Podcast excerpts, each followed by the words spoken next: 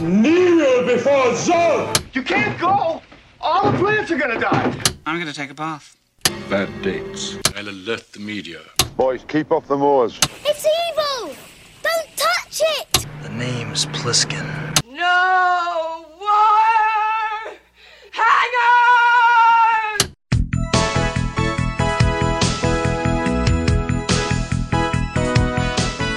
Welcome to a very special vintage video Patreon pick, where our patrons at the $100 tier are invited to request any pre 1980s title they'd like for a custom review from the vintage video team, overanalyzing what you've seen and spoiling what you haven't. I'm Patrick O'Reilly, I'm Jesse Bayless. And I'm Richard Wells. and today Carlos Moda has asked us to review The Green Slime, released December 19th, 1968. Technically, he didn't ask us to review this movie. In fact, he might ask us to stop. He- he's probably furious right now. No, uh, he asked for the blob, and he gave us our choice of a second option, and we thought this was a nice pairing. Or I did. Pretty sure I, I told you to. We both did then. it was written by Charles Sinclair, Bill Finger, and Tom Rowe, based on a story by Ivan Reiner, directed by Kinji Fukasaku, and released by Toei Company in Japan and MGM in the US. To approach this film properly, I'm going to start with a tangent about an uninvolved filmmaker altogether. Italian director Antonio Margheriti has a very eclectic filmography. He's basically the Italian Kinji Fukasaku, with celebrated entries in the spaghetti western, sci fi, sword and sandal, Eurospy, and giallo genres. Also, like Fukasaku, Margheriti is a favorite of Quentin Tarantino's, and he even gets a shout out in both Inglourious Basterds, where Eli Roth's Donnie Donowitz uses the director's name as a pseudonym, Ein sehr talentierter Kameramann, Antonio Margheriti. and in Once Upon a Time in Hollywood, wherein DiCaprio's Rick Dalton stars in a fictional Margheriti spy film called Operazione Dynamite. And his fourth, a spaghetti secret agent James Bond ripoff type flick called Operazione Dynamite. Margheriti's work had caught the eye of Metro Goldwyn Mayer stateside, and they presented him with the opportunity to direct a quadrology of space films in a series, all revolving around the adventures of United Democracy's Space Command and their state of the art space station, Gamma 1. Because of the budget and time frame provided, MGM presumed that these films would be for television broadcast, but when Margheriti returned three months later with four surprisingly decent made feature films, they were rerouted for theatrical release where they turned a tidy profit.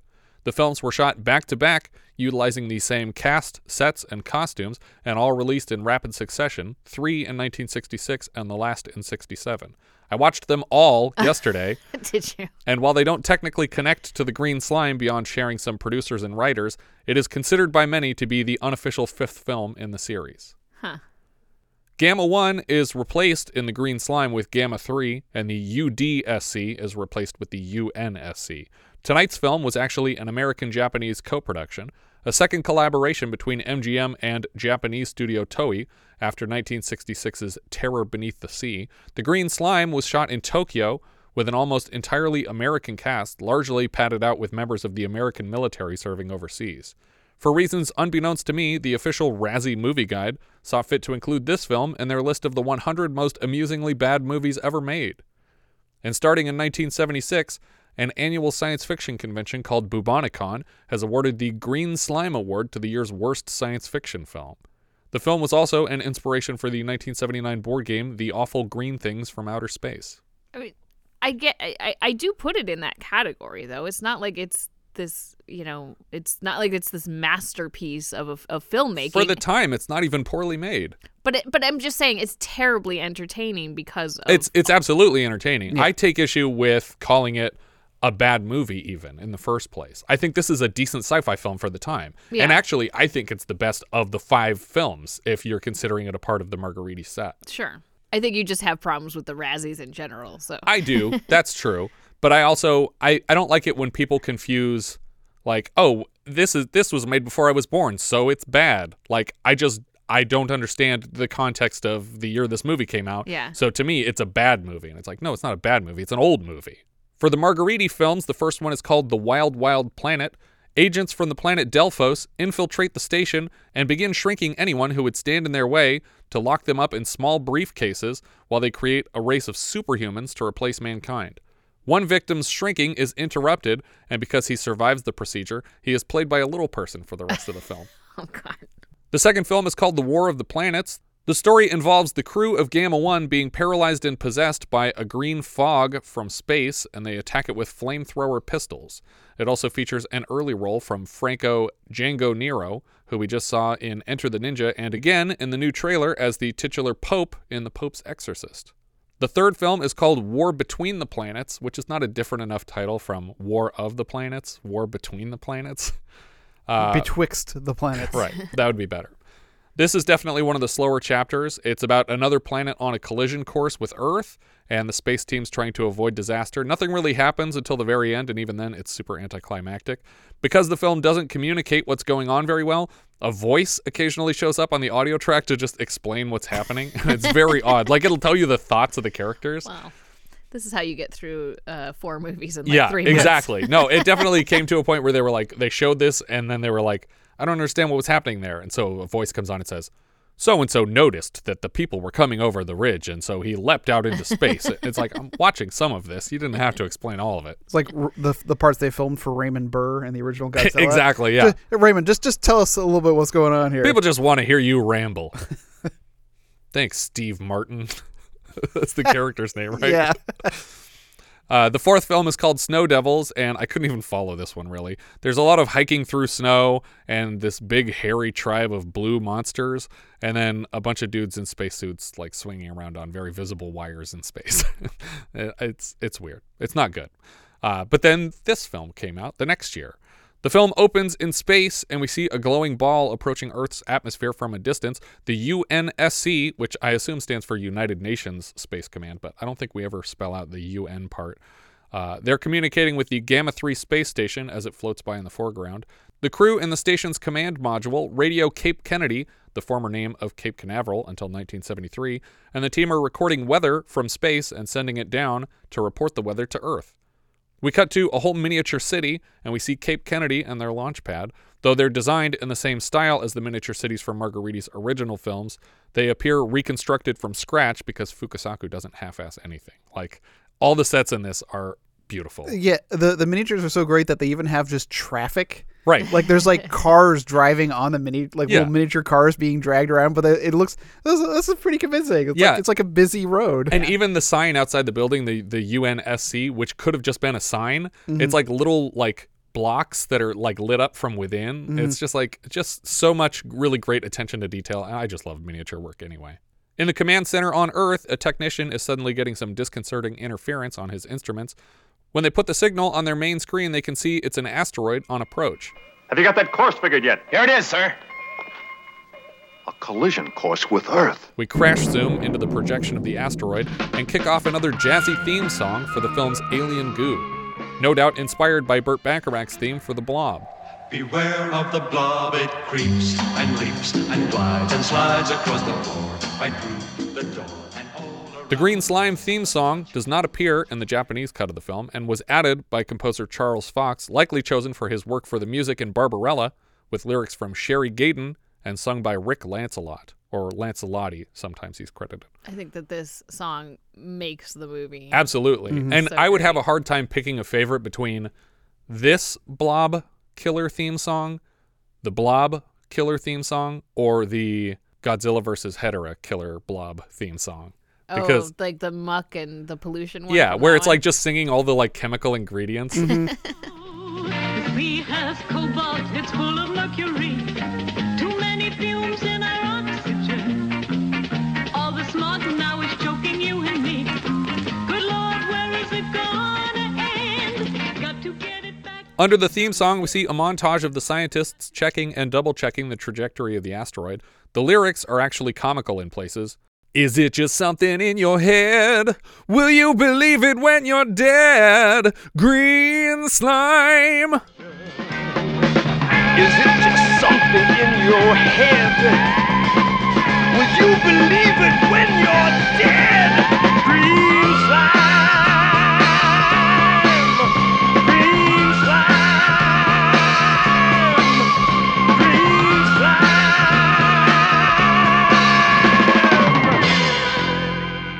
The last title from the opening credits is for director Kinji Fukasaku over a shot of the spinning asteroid, and it's impossible not to compare the framing to the opening titles of Mystery Science Theater 3000. And it's no coincidence because the film was actually the first film covered by the MST3K team. In fact, this was the pilot episode and never actually aired, but clips can be found on YouTube. MST3K creator Joel Hodgson based the original project for the show on that scene from The Omega Man where Charlton Heston is watching the Woodstock documentary on loop. Hmm.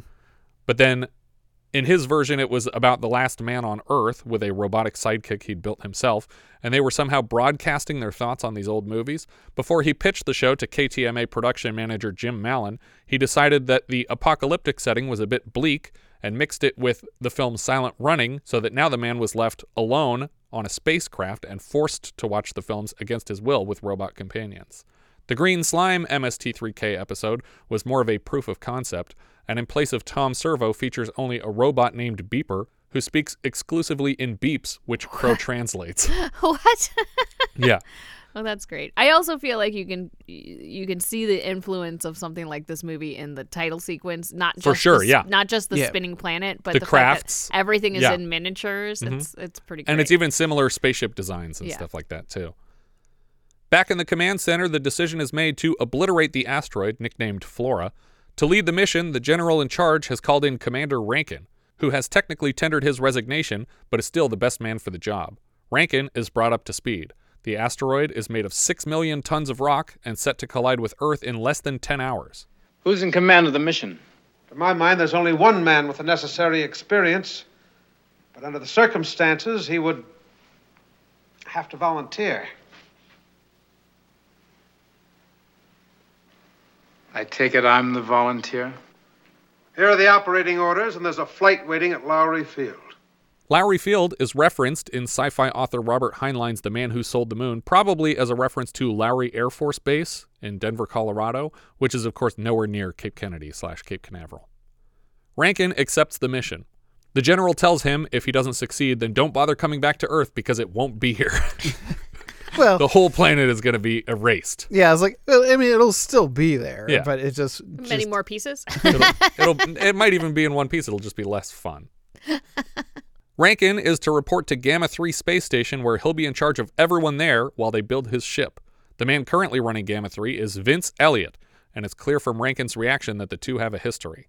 The general and Rankin share their first of several awkward thumbs up over the course of the film. Rankin is flown directly to the launch pad for the first rocket up. wait, wait, like, and, and I was like, wait, what is this? Yeah. He's like in like a like a hover car, and it's completely silent. Yep. Like no like woo woo woo sounds like Nope, like to indicate that it's floats right hovering. over, it just, yeah. just just slides in there. Yeah. The tower pulls away and the rocket launches, but the whole sequence plays out in miniature with a classic 50s Forbidden Planet or Thunderbird style imagery. It's fun to remember that this film and 2001 A Space Odyssey were in theaters at the same time. As the rocket approaches Gamma 3, Commander Elliot, played by Richard Jaeckel, is informed of its arrival.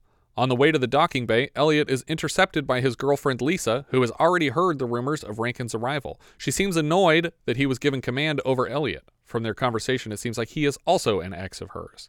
It's up to Rankin, who joins him on the mission to destroy Flora, and Lisa begs Elliot not to go with him. That's up to him.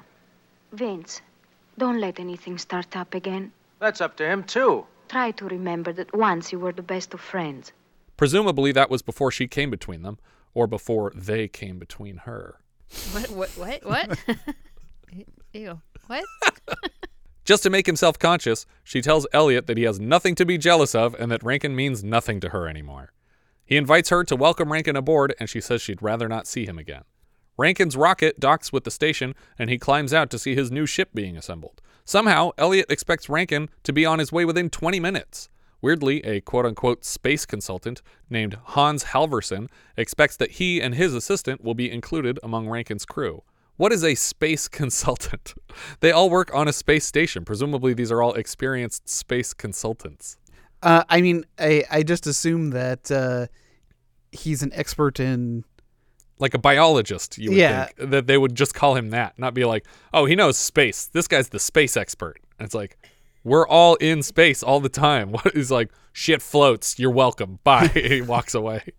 Rankin tells Hans that he was not assigned to the mission, but Elliot informs him that the orders have changed while he was en route to the station. it's only been like 20 minutes Yeah, and also you know he was in communication the whole time. the whole time, so it's not like he was in a blackout or a cryo freezer or Yeah. something like that. Elliot volunteers himself for the mission as well, and Rankin is quick to accept. As Rankin and his crew board the ship, Lisa gives Elliot a nasty look for volunteering when she explicitly asked him not to. The new ship is released from the station with its full crew and heads off to the asteroid. The ship does a loop around the asteroid, making note of three dig sites where bombs will be placed around the surface. It, it's very reminiscent of uh, reminiscent, I guess, but uh, like it was like this is the same plot of Armageddon. Yep. like they they're gonna have to drill down Yeah. and place the bombs. Armageddon is just Act 1 of this film. The craft is set down gently on the surface of the asteroid, and small mobile vehicles are rolled down a ramp from inside. Three teams split up to deliver their nuclear arsenal at predetermined target sites. Back on Earth, the crew at Cape Kennedy are getting impatient. Drilling has begun at the first dig site with Rankin and the second dig site with Elliot. A third team begins digging directly under the ship.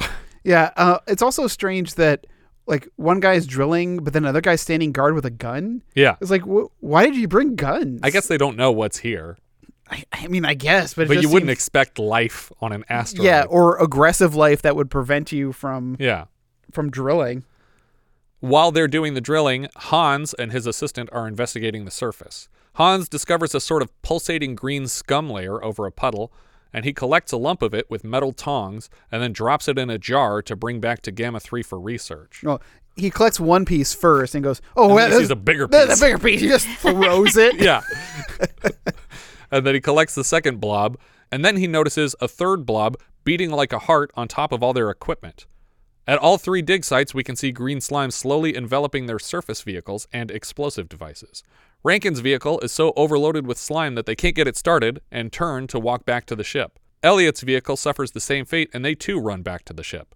Rankin gets an urgent call from Earth that somehow the asteroid is accelerating and they now have 20 minutes to set off the charges, which is not enough time to escape the blast radius. It's like if it's accelerating, is it going to miss the Earth now, or is it going? to. That's true. Yeah. Does that make a difference? It should change the path. Yeah. Unless it was like dead set on it. And now Yeah. it's just going to hit it harder than it was before.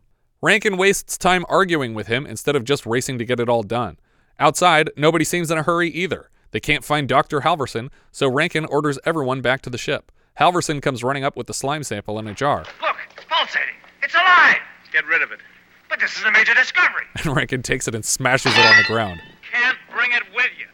Now, everybody get on board. I really love this moment because it's exactly what I wanted him to do.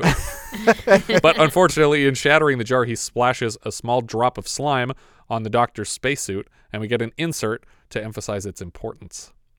The ship takes off quickly, but with only three minutes to go, they wasted 17 minutes finding Dr. Halverson. Yeah. It's like, you should have left a long time ago. Rankin orders the pilots to move faster and faster, but they warn that they're already pulling over 10 Gs, and any faster could destroy the ship. Unfortunately, so will this nuclear blast. I, I think it's really funny in this moment because half of them, or most of them, I would say, are not acting like they're in 10 Gs, but one Yeah. of them, one of the Yeah. guys is The doctor is giving it committing. his all. Like he's just forced against these seats. And he's like even stretching his face a little bit to make Right, it look right. like it's pulling him back in the chair. Uh, what was that? What was that other movie where they were going to Venus? Yeah, I and they were just all trying to think of that. They were all in like high G situations. the the doomsday machine. Yes. Like, Yeah. Where they're trying to climb on each other and like buckle seatbelts. Oh right, because the one guy like they were like, "Oh, the doctor says I'm totally fit for this mission," and then he just has a stroke on the launch Yeah. pad. It's like, okay, well, doctor lied. Fire that guy. it doesn't matter. Earth exploded. the pilots are unwilling to commit to Rankin's demands, so he steps up and throws the lever himself. When he's tossed backward by more G forces, he cuts his arm open on a support bar. But like the the guy sitting in the seat cannot reach this Right. button Yeah. that he's trying to But reach. Rankin can. Yeah. And and yet this guy stands up and is forcing himself forward to like reach this thing. Yeah. I'm like, dude. Yeah. Yeah, he wasn't trying for sure. So, yeah, so they were because they were already at 10 Gs.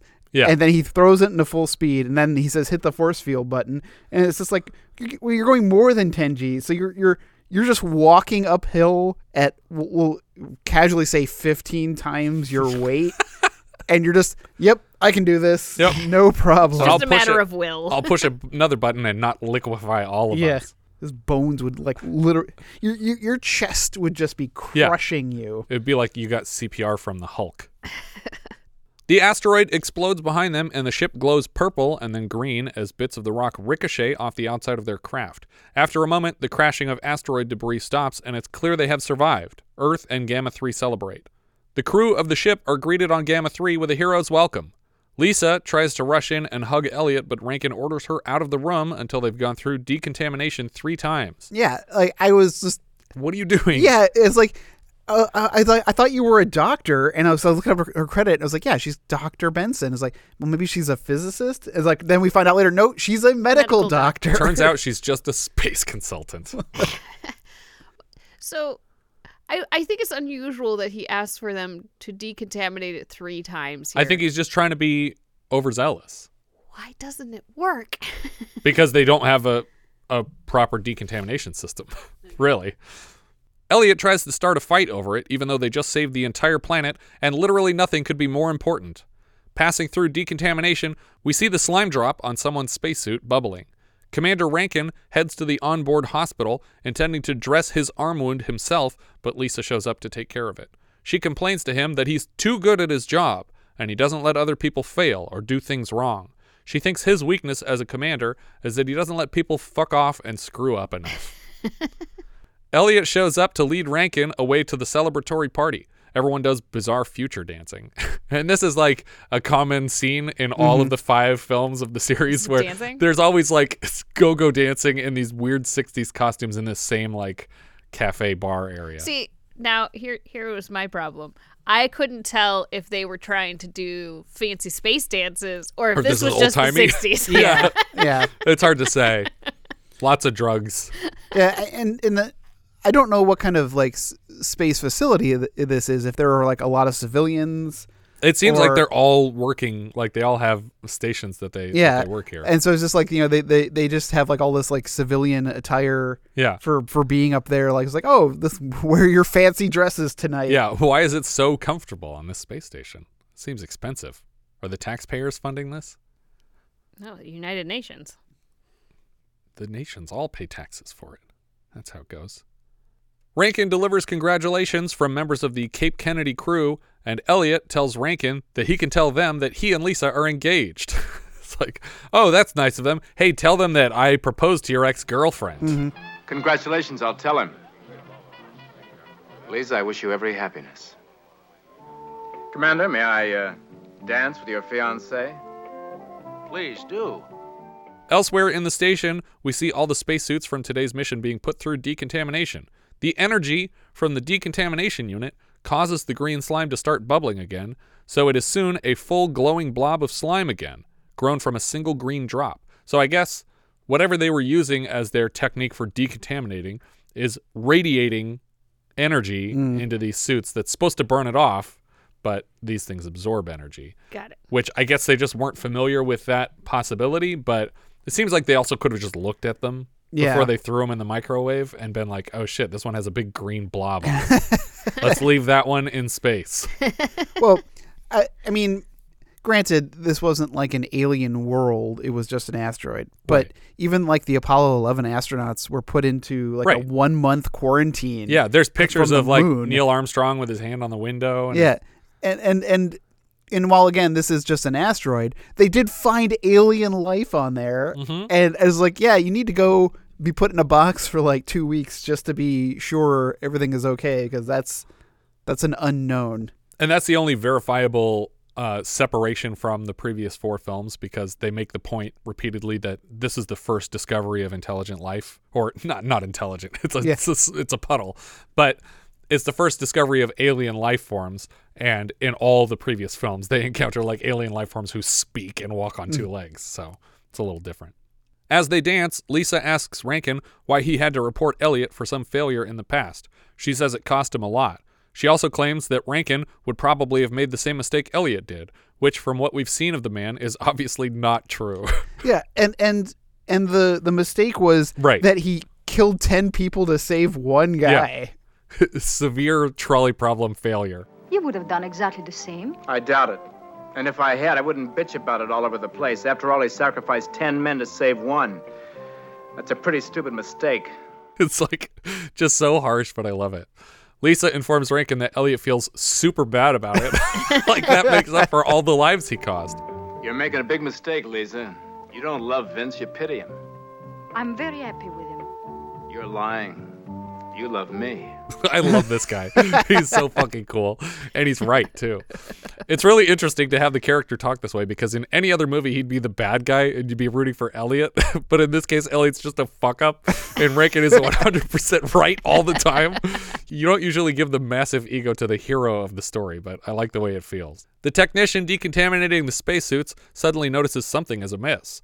And when he opens the compartment to check on the suits, we see a flash of light and he screams with the crackling sound that implies electrocution.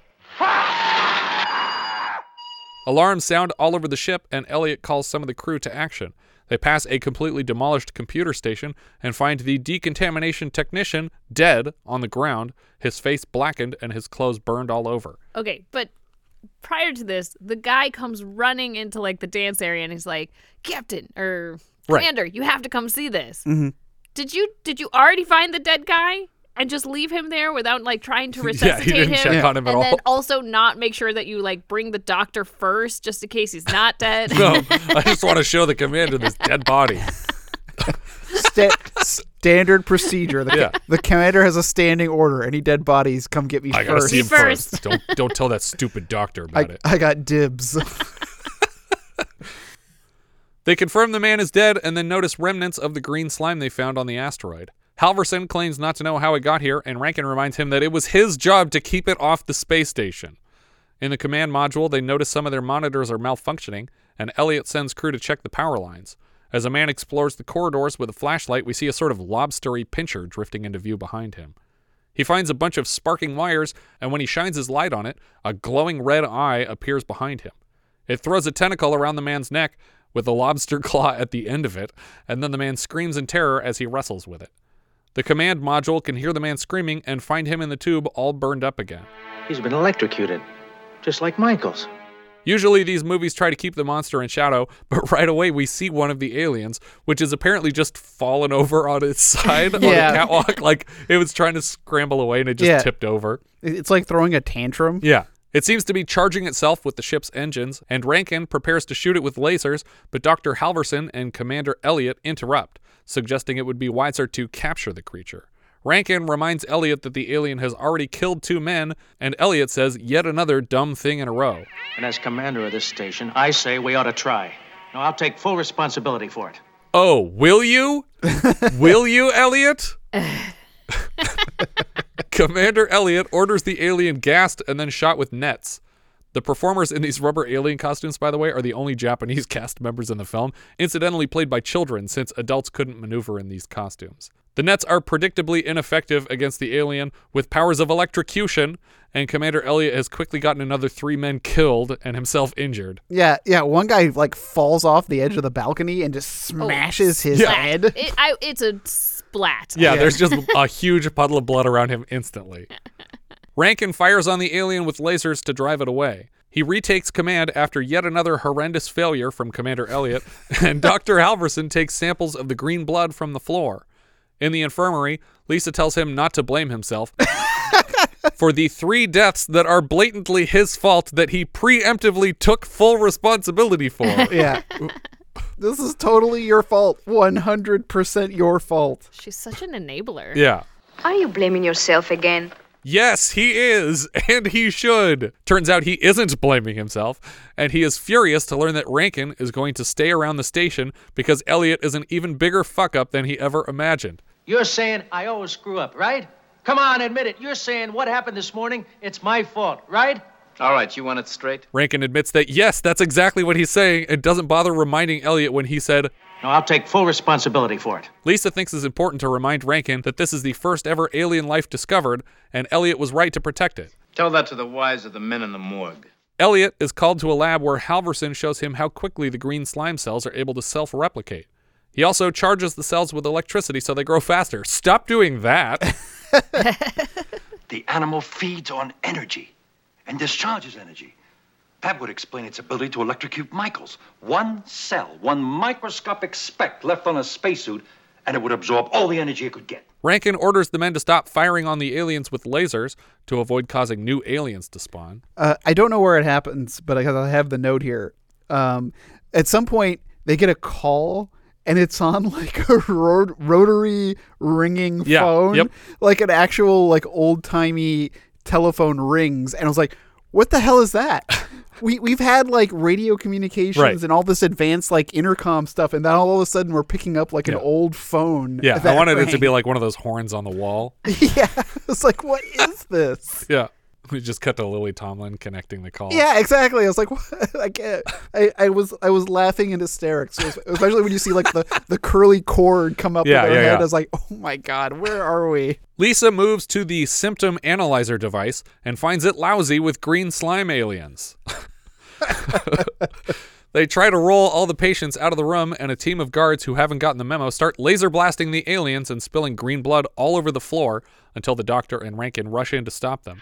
Blood cells of these creatures is like seed. It can spawn new creatures from its own blood. They lock the infirmary alien into the isolation wing of the infirmary. They watch it on a security monitor as it appears to heal its wounds with electric sparks. They follow globs of slime around the floor of the ship as it spreads and grows all over. Elliot orders the power shut off to the infirmary to slow the growth. Rankin orders a full quarantine on Gamma 3. Lights everywhere on the ship start to flutter as the aliens locate the power lines in the bowels of the station. Also, everyone's really upset about the quarantine. Yeah. it's like, do we have to quarantine? Uh, Like, it would have seemed unreasonable to have this scene a couple of years ago, but now it's like, yeah, that's what would happen. Elliot announces a plan to the crew that because the creatures seem localized in the C block, they can evacuate it and contain the creatures by luring them into a specific room with energy readings from a portable generator as bait. As predicted, the creatures come shuffling down the corridor toward the generator into the containment room. A few of the creatures somehow break formation and venture into the still crowded infirmary. Rankin shows up in the doorway with a flashlight to lure them away. So, can we talk for a moment about the use of flashlights? Mm-hmm. Uh, It's because- just like that's the only energy they could think of. Well, I mean, it feel it feels like they're not absorbing energy through light. They're Right. They're they're Yeah. absorbing the electricity through things that are conducting electricity. Yeah. Like it's not that. So it just seems weird. Like they're moths drawn to a flame. Yeah. Thinking, well, there's probably energy over there. I'll go that way. Maybe their vision can see electricity somehow because that's what they feed on or Mm. something. But uh, yeah, they, they decide that they're just going to use these giant strobe lights to lead the aliens everywhere. They maneuver all the aliens into the closet with the generator and then do another sweep of C block. When the aliens start breaking out of the room, Rankin makes plans to blast them out the airlock, but Halverson shows up demanding access to his files so they aren't accidentally jettisoned into space. This Rankin- guy again. Yeah. Like Yeah. seriously. Him and Elliot are just driving me insane for the whole movie. Rankin assures him again there's no time, so he makes a run for it to collect his things against his commander's will. The aliens swarm the hall, and they have to close the doors before Halverson can escape. Elliot reminds us that he's a worthless moron who has learned nothing from the mistakes of his past by insisting they open the door and let the doctor out. Yeah, and before that, Halverson like fell on the ground and caused like multiple vehicles to crash. Right. On a nearby monitor, they see him scrambling around the room to evade the electrified tentacles of the creatures. We're gonna have to raise the first airlock panel. You risk the whole station. That's a risk we're gonna have to take. Not as long as I'm in command. What kind of sadistic trolley problem bullshit is this? We need to risk everyone's lives to save this one asshole who suicidally ignored protocol? How about we just check the monitor again? I'm sure he's dead by now. Yeah. Commander Elliot turns to open the panel and Rankin draws a weapon and orders him away from the doors. Here is the only mistake Rankin makes in the film. Yeah. He lets Elliot call his bluff here instead of just shooting him dead like he should have three scenes ago. Even Lisa, the idiot's idiot girlfriend, stands by the decision and opts to open the door herself. She's standing in the way of the laser gun and flips the switch on the door herself because she's so confident that Elliot is making the right decision. As you probably guessed, the doctor has been dead for a while, and the aliens spill out into the hallway and kill more people. Instead of apologizing for ruining the day again, Elliot gets mad at Rankin for holding the aliens back with laser fire and giving the rest of the crew time to escape. You're not supposed to shoot him, Jack. Get her out of here. They manage to lock off the hallway again, but the alien attack on a set of lights ignites some nearby gas canisters, and a whole quarter of Gamma 3 explodes into the vacuum of space. Oh man, that was super intense. yeah, I, I thought the whole ship was going to go all of a sudden. I thought it was going to be like that Sealab 2021 episode. it just keeps exploding over and over. On the somehow still functional security cameras in the exploded section, they see a few dead aliens, but most were blown into space by the explosion. Which seems even worse. Yeah, because now, Now- they're spreading all over the galaxy, you Yeah. idiots. Rankin puts in a call to the chief of staff back on Earth. He orders the full evacuation of Gamma 3, and then, just as Elliot approaches, he orders the entire space station destroyed, which is a very reasonable suggestion considering the nature of their infestation. Rankin ordering the destruction of the station is kind of an echo of the last act of The War of the Planets, wherein Commander Mike Halstead asks the general, his own father, to bomb their position to kill the last of the aliens. Of course, in that film, he manages to survive anyway, and we get a nice little happy ending afterward in that film. But I feel like they need to think a little bit harder about their choice of destroying this ship. Yeah, I would feel like let's just set it on a collision course with, with, the, sun. Yeah. Right, exactly. And that's what I thought they were going to do. yeah. But that's not what they do. But Wrongy Mick always wrong, Commander Elliot is offended on behalf of the already totaled space station because he used to be in charge of it. Now, you can evacuate this station, that's all right, but you're not going to destroy it. It's our only way, Vince. What do you mean it's our only way? Exactly what I fucking said, Vince. Every time you contradict me, you kill five more people. Just shut the fuck up and be quietly wrong over there. Elliot tells Rankin he won't allow him to destroy the station, so Rankin has no choice but to order the man taken away to be evacuated and shipped back to Earth. In response to the reasoned and correct order, Elliot tries to punch Rankin in the face, but whiffs hard, so Rankin lays him out into the arms of the men in charge of escorting him away. When they start to open the escape hatch to launch evacuation shuttles, they notice there are aliens all along the outside of the ship, trying to get in through the same opening.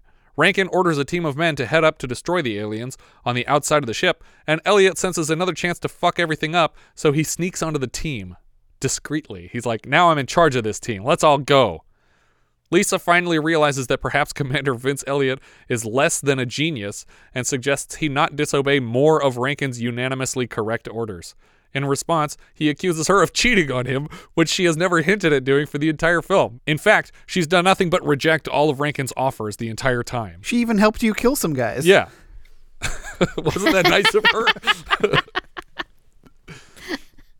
it's our fifth anniversary, so we're going to kill five people together.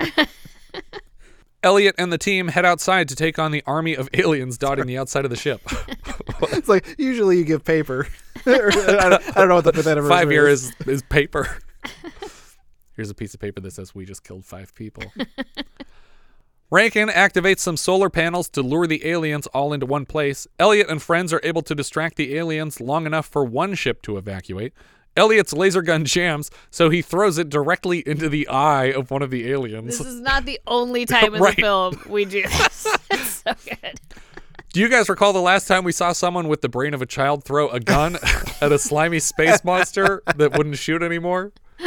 Was it the blob? It was the blob. Elliot jetpacks away with another unconscious man from the team. Rankin finds more aliens in a small corridor and buries them with explosive barrels. Unfortunately, the space station's remote controls from Earth are not working, and Gamma 3 will need to be piloted from the station's command module, which is currently stuffed with aliens. Rankin volunteers to go back alone while everyone else gets into the last escape shuttle. And they're all like, that's smart. We'll only send one dude to do the thing that's absolutely critical to be done Yeah, that's unlikely to succeed. Right, exactly. Lisa begs him not to go, but he does it anyway. Naturally, when word gets to Commander Elliot that Rankin is making the sacrifice play, he decides to blunder into the situation and make things worse again. Amusingly, even though Lisa assumes Rankin has everything covered, she doesn't try to talk Vince out of it because she's a little tired of his contrarian streak at this point. She's like, you know what? Yeah, go ahead. do that thing that they suggested you not do. Rankin's laser gun runs out, and again, we see someone hurl a gun like a javelin into an alien's face. Vince Elliott shows up and lays down some cover fire while Rankin pilots the space station on a trajectory into Earth? what are you doing? Pointed at the sun. But they're they're crashing it into Earth's atmosphere with all these slime creatures all Mhm. over it. Like, okay, here here's the question. So you had an option of do nothing with this, and it'll probably either land in Earth's orbit or atmosphere anyways and crash down and do what happens. Or it just stays up in space where it's not hurting anybody and you could Yeah. destroy it later. Yeah, mm-hmm. nuke it from wherever. But and maybe nuking it is worse.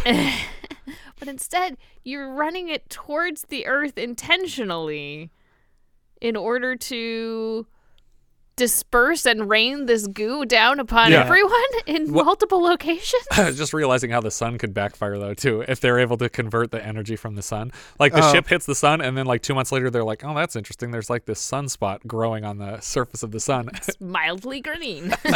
yeah, it, it's it's unclear like if fire or because it just seems to absorb any kind of energy, and Yeah. so to me, burning up in the atmosphere would just be more and more energy. Yeah.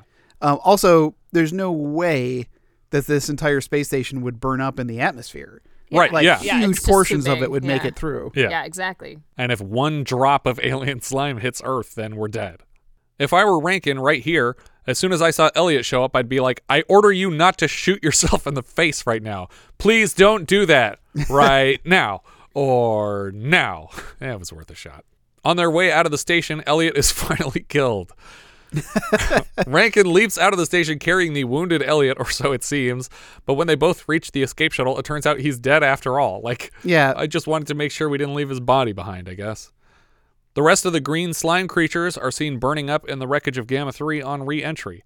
We hard cut from the space station exploding to Rankin recommending a posthumous honor for Commander Elliot, and then he gives the crew another awkward thumbs up. Well, yeah, it's like Lisa says something to him, and then I thought for sure that thumbs up was shove it up your ass. yeah. like, because it's like all of a sudden she's like super proud of him. It's like, Yeah. no, no, no, no. Sorry, too late. The credits roll in slime green over a shot of Earth from space. The Japanese cut of the film is 13 minutes shorter and removes all aspects of the love triangle from the subplot, and apparently also all the scenes of Rankin and Elliot arguing. I don't know what's left. But that's uh that's the green slime everybody lots of fun a very fun film and uh the sets are great uh Mhm. it's all this like really great 50s retro future stuff um and it's got just great colors and costume design and and all the technology looks awesome except like you said the, the phone does stand out Yeah. um but like the little ships that they have that they drive around on the asteroid to drill the Mhm. holes are great um Um, when the when the rocket was pulling into the space station and it fires like its reverse engines. Yeah. And and they're just the same engine, but just they, they it has They turn rockets. around, yeah. Well, yeah, it has, it has engines on both sides. It's Yeah. like, oh, I think I've built this in Kerbal Space Program. I love the design of those little escape pods because they look like a child's drawing of a rocket ship. And Right, it just yes. has like a window with the cross uh, beams in it. Yep. You know, that just like, this is just delightful. yeah, if if you told Jack to draw a spaceship, that's what it would look like. It would have a little like attic window. yeah, exactly. yeah, I mean, I know we we ragged, we made a lot of fun of this movie, but I mean, I was genuinely angry. Like at Vince Elliott, like Yeah, I, yeah, yeah. I was like into this movie to the point where I, I was just so mad at Elliott. The See, whole I've read I read so many reviews in the last week that go the other way, that are mad at Rankin. What? That, that Why? they think he's too full of himself, and it's like, but he's always right. he should be full of himself. He's amazing. And he's got that wire brush hair, like Mhm. it looks like it's made out of like, it's just copper. It's just a curve of copper on his Mhm. head. like the frigging uh, demon seed baby. yeah, exactly like that. Um, but yeah, no, it's uh, it's so fun. Uh, and it keeps moving the whole time. Like we don't waste any time. Like, oh, we're Oh, yeah. on the surface of the the asteroid yeah. already, and it's and it's playing in real time practically too. It's like it's been 20 minutes and we're already on the asteroid. Well, there's even a comment at the beginning when um you know they got on the spaceship, they go up to to Gamma Three, Right. And, and they're like, why haven't they left yet? Yeah. they've only been there for five minutes, and they're walking out and getting on the spaceship already. yeah, yeah. It's like, why are they taking so long? It's like, are they? he just left here a second ago. I can still smell him. a lot of cologne. Rankin wears a lot of cologne. Call him Rankin. Rank. Uh, good stuff. Thumbs up. Big thumbs up. oh yeah, for sure. And I would honestly say, um, of the other set of the Margheriti quadrology, that the first two are probably worth checking out. Um, they they changed the lead actor after the first two, and the the new guy's not as interesting, and then the fourth one felt like a complete waste of time. But the the first two are actually pretty fun, and have decent production value for something that came together in three months, which is insane that you would make four movies in three months. Our director here was Kinji Fukasaku. Fukasaku has a really eclectic filmography, usually high concept stuff with brilliant visuals. After this, he directs Star Wars homage Message from Space, post-apocalyptic Virus Day of Resurrection, which we covered with a minisode, and much later Battle Royales 1 and 2, though he didn't do that much of 2 because his son took over after he passed away. Very tonally different films. Yes, like absolutely. uh, Green Slime and Battle Royale. Yeah. And when I saw Kill Bill, The Whole Bloody Affair, which combines the two halves into one film, it starts with a title card dedicating the film to Kinji Fukasaku. So it's definitely a favorite of Quentin Tarantino's. And I think Tarantino even produced the first DVD of Battle Royale that came to the US because I Mm. think that the DVD that I bought has interviews with him Okay. in the special features. Yeah, that that was like a like a like a eight year period. I feel like like where famous directors were just promoting films to get released in Yeah. the U.S. that wouldn't have been released otherwise. Yeah, that was great. Uh, the story here came from Ivan Reiner, who has story and screenplay credits on many space age titles earlier in this series, like The Wild Wild Planet, The War of the Planets, War Between the Planets. And like I said, those three were all in 1966. The other writer was Charles Sinclair. He doesn't have that many credits, but he previously wrote a couple seasons of the 60s Batman. Speaking of Batman, Bill Finger is another credited writer here. He is the original co-creator with Bob Kane of DC's Batman character. Oh. He he created Batman, and he had a much bigger hand in it than Bob Kane did, by all accounts. That he basically is like the Wozniak or Mm. the the Tesla of that whole situation. That he didn't get credit for a really long time, and it took until I guess his granddaughter stepped forward and brought forth all this proof in the form of interviews that Bob Kane had done, admitting that yeah, he came up with this and that and this and that Mm. and this. It's like, oh yeah, he developed the Joker and he developed the Robin and he developed the cape and the cowl and it's like, but I thought of a mask like the Zorro mask and it's like He's, that's he's like Zorro. the the Chester A. Lampwick of Itchy and Scratchy. yeah, exactly. all I got is my rocket car, my gold house. Those blintzes were terrible. Uh, but uh, Bill Finger's reputation was restored thanks to his granddaughter's efforts, and he consequently has Batman creator credits on almost every Batman product in recent years. Another writer credit for Tom Rowe, who also wrote the story adapted into The Aristocats, and later he wrote Tarzan the Ape Man for the Dereks. The music here came from Charles Fox. It says credit only, which is weird. Like he asked not to be credited, and then they credited him. So on IMDb, it says that he got, he got a credit, but he didn't write the music, but he definitely did write the music. so that's weird. Uh, but for some reason, the score was repurposed into a commercial for men's cologne Jade East that I feel like Commander Rankin was definitely wearing. he also scored wait, wait, last Wait, wait, The green, not the green slime song. the Green Slime score, not the theme song, but the regular score to the rest of the film. The Okay, space that makes age more sense. musical, yeah. Uh, because the green slime song just doesn't really work for cologne. Right. But if it was, Jade East is the right one. From out of the future comes something new for him. Jade East all-purpose lotion in the new Polaris gift package. A clear, soothing lotion that tones and conditions the skin on his face and body. Uh, he also scored Last Married Couple in America, Little Darlings, Oh God, Book 2, and 9 to 5 for us last season. Apparently, he was very embarrassed by his work on this film and asked not to be credited, but he definitely was credited. it says composer right there up front. The other, uh, the composer for the Japanese version, which doesn't include the theme song, was Toshiaki Tsushima, who also scored The Street Fighter and The Return of the Street Fighter. The cinematographer here was Yoshikazu Yamazawa, who also lit Bullet Train. The editor was Osamu Tanaka, who previously cut A Haunted Turkish Bathhouse, which I've only seen screenshots from, but looks amazing. Uh, he also edited Bullet Train and Tokyo Deep Throat. I don't know what that one is. Um, it's either All the President's Men or porn. All the all the Can it not Men. be both? That'd be good. Follow the money into my G string.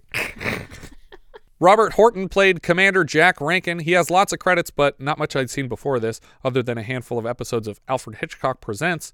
Luciana Paluzzi played Dr. Lisa Benson. She's Fiona in Thunderball. I think that's like a Spectre agent. I don't think that's a Bond girl. I mean, I guess they're all Bond girls. Yeah, girls I- in Bond movies.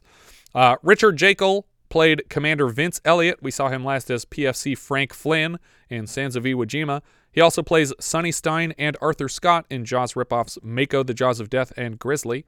He's Chuck in Mr. No Legs from the people who brought you Flipper, the, the magic dolphin. I guess it's not magic.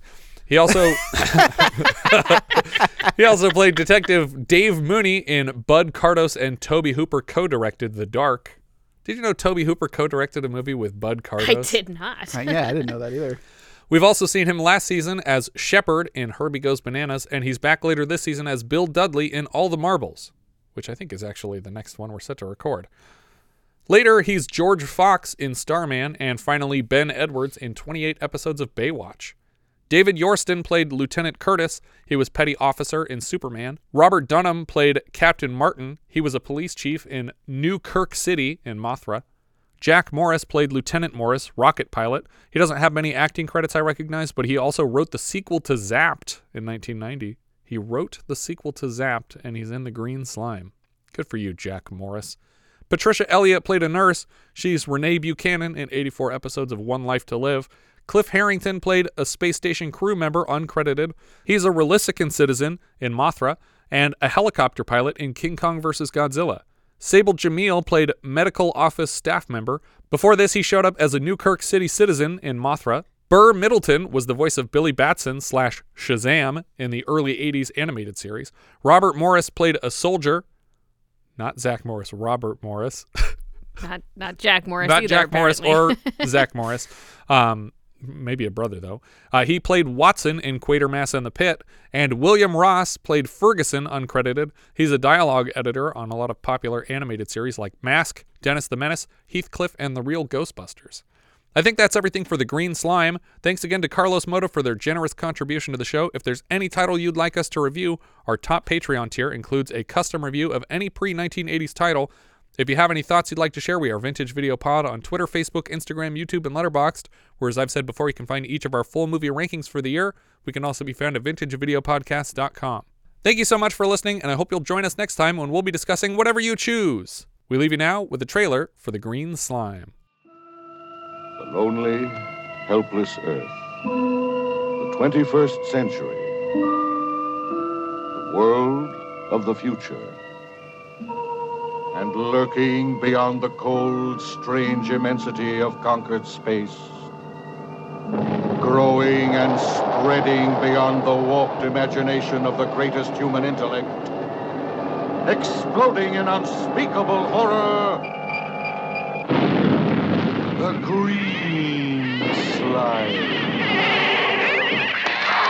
The civilized world at war with alien form, whose slimy touch means instant, horrible death. Invaders from beyond the stars. The Green Slime.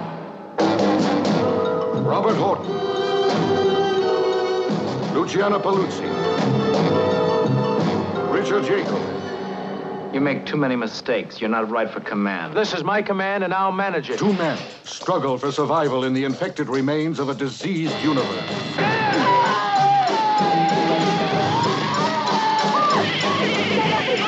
Don't ask any questions. One woman searches for a last chance to save the human race from the desperate hunger of the green slime.